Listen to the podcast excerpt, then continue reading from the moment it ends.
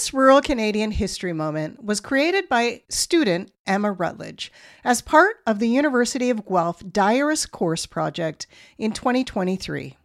The course was taught by Catharine A. Wilson, PhD, Redelmeier Professor in Rural History, Department of History, and College of Arts at the University of Guelph. This is from the diary of Jemima Ripley, whose life spanned from 1850 to 1919.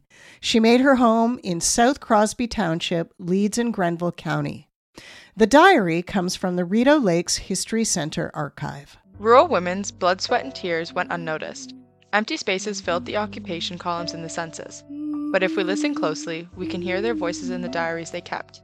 The sounds of their daily tasks become amplified and the significance of their contributions undeniably evident.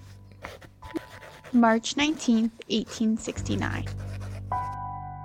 Get breakfast, wash the dishes, arrange the parlor, make beds upstairs, sweep the chamber, knit until noon, get dinner, wash dishes, cut carpet rags, get dinner for Henry, knit in the evening.